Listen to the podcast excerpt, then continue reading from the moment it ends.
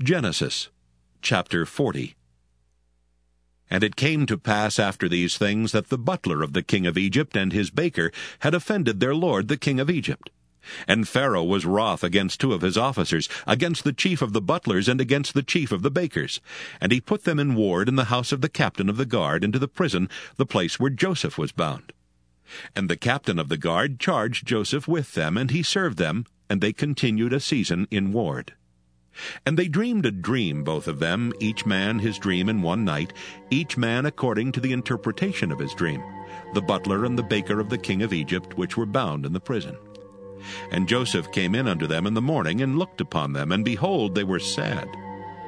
And he asked Pharaoh's officers that were with him in the ward of his lord's house, saying, Wherefore look ye so sadly today?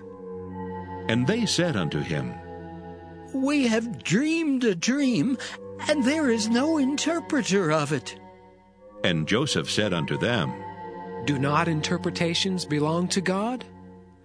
Tell me them, I pray you.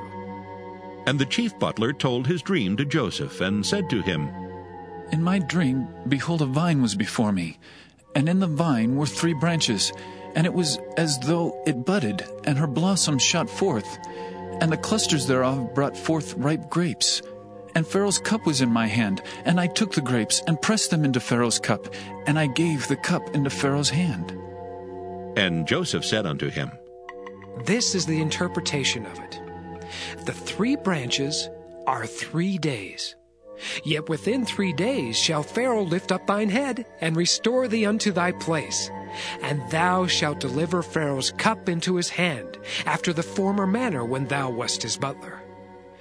But think on me when it shall be well with thee, and show kindness, I pray thee, unto me, and make mention of me unto Pharaoh, and bring me out of this house.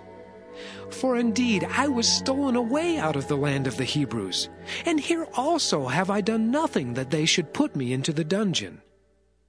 When the chief baker saw that the interpretation was good, he said unto Joseph, I also was in my dream, and behold, I had three white baskets on my head, and in the uppermost basket there was of all manner of baked meats for Pharaoh.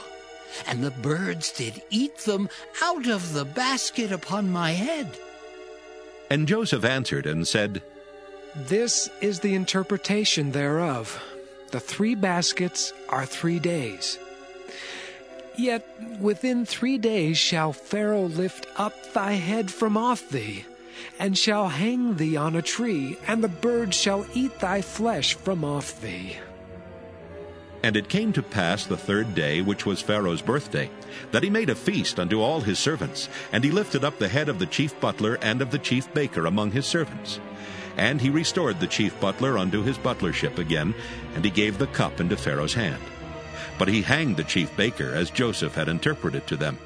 Yet did not the chief butler remember Joseph, but forgat him.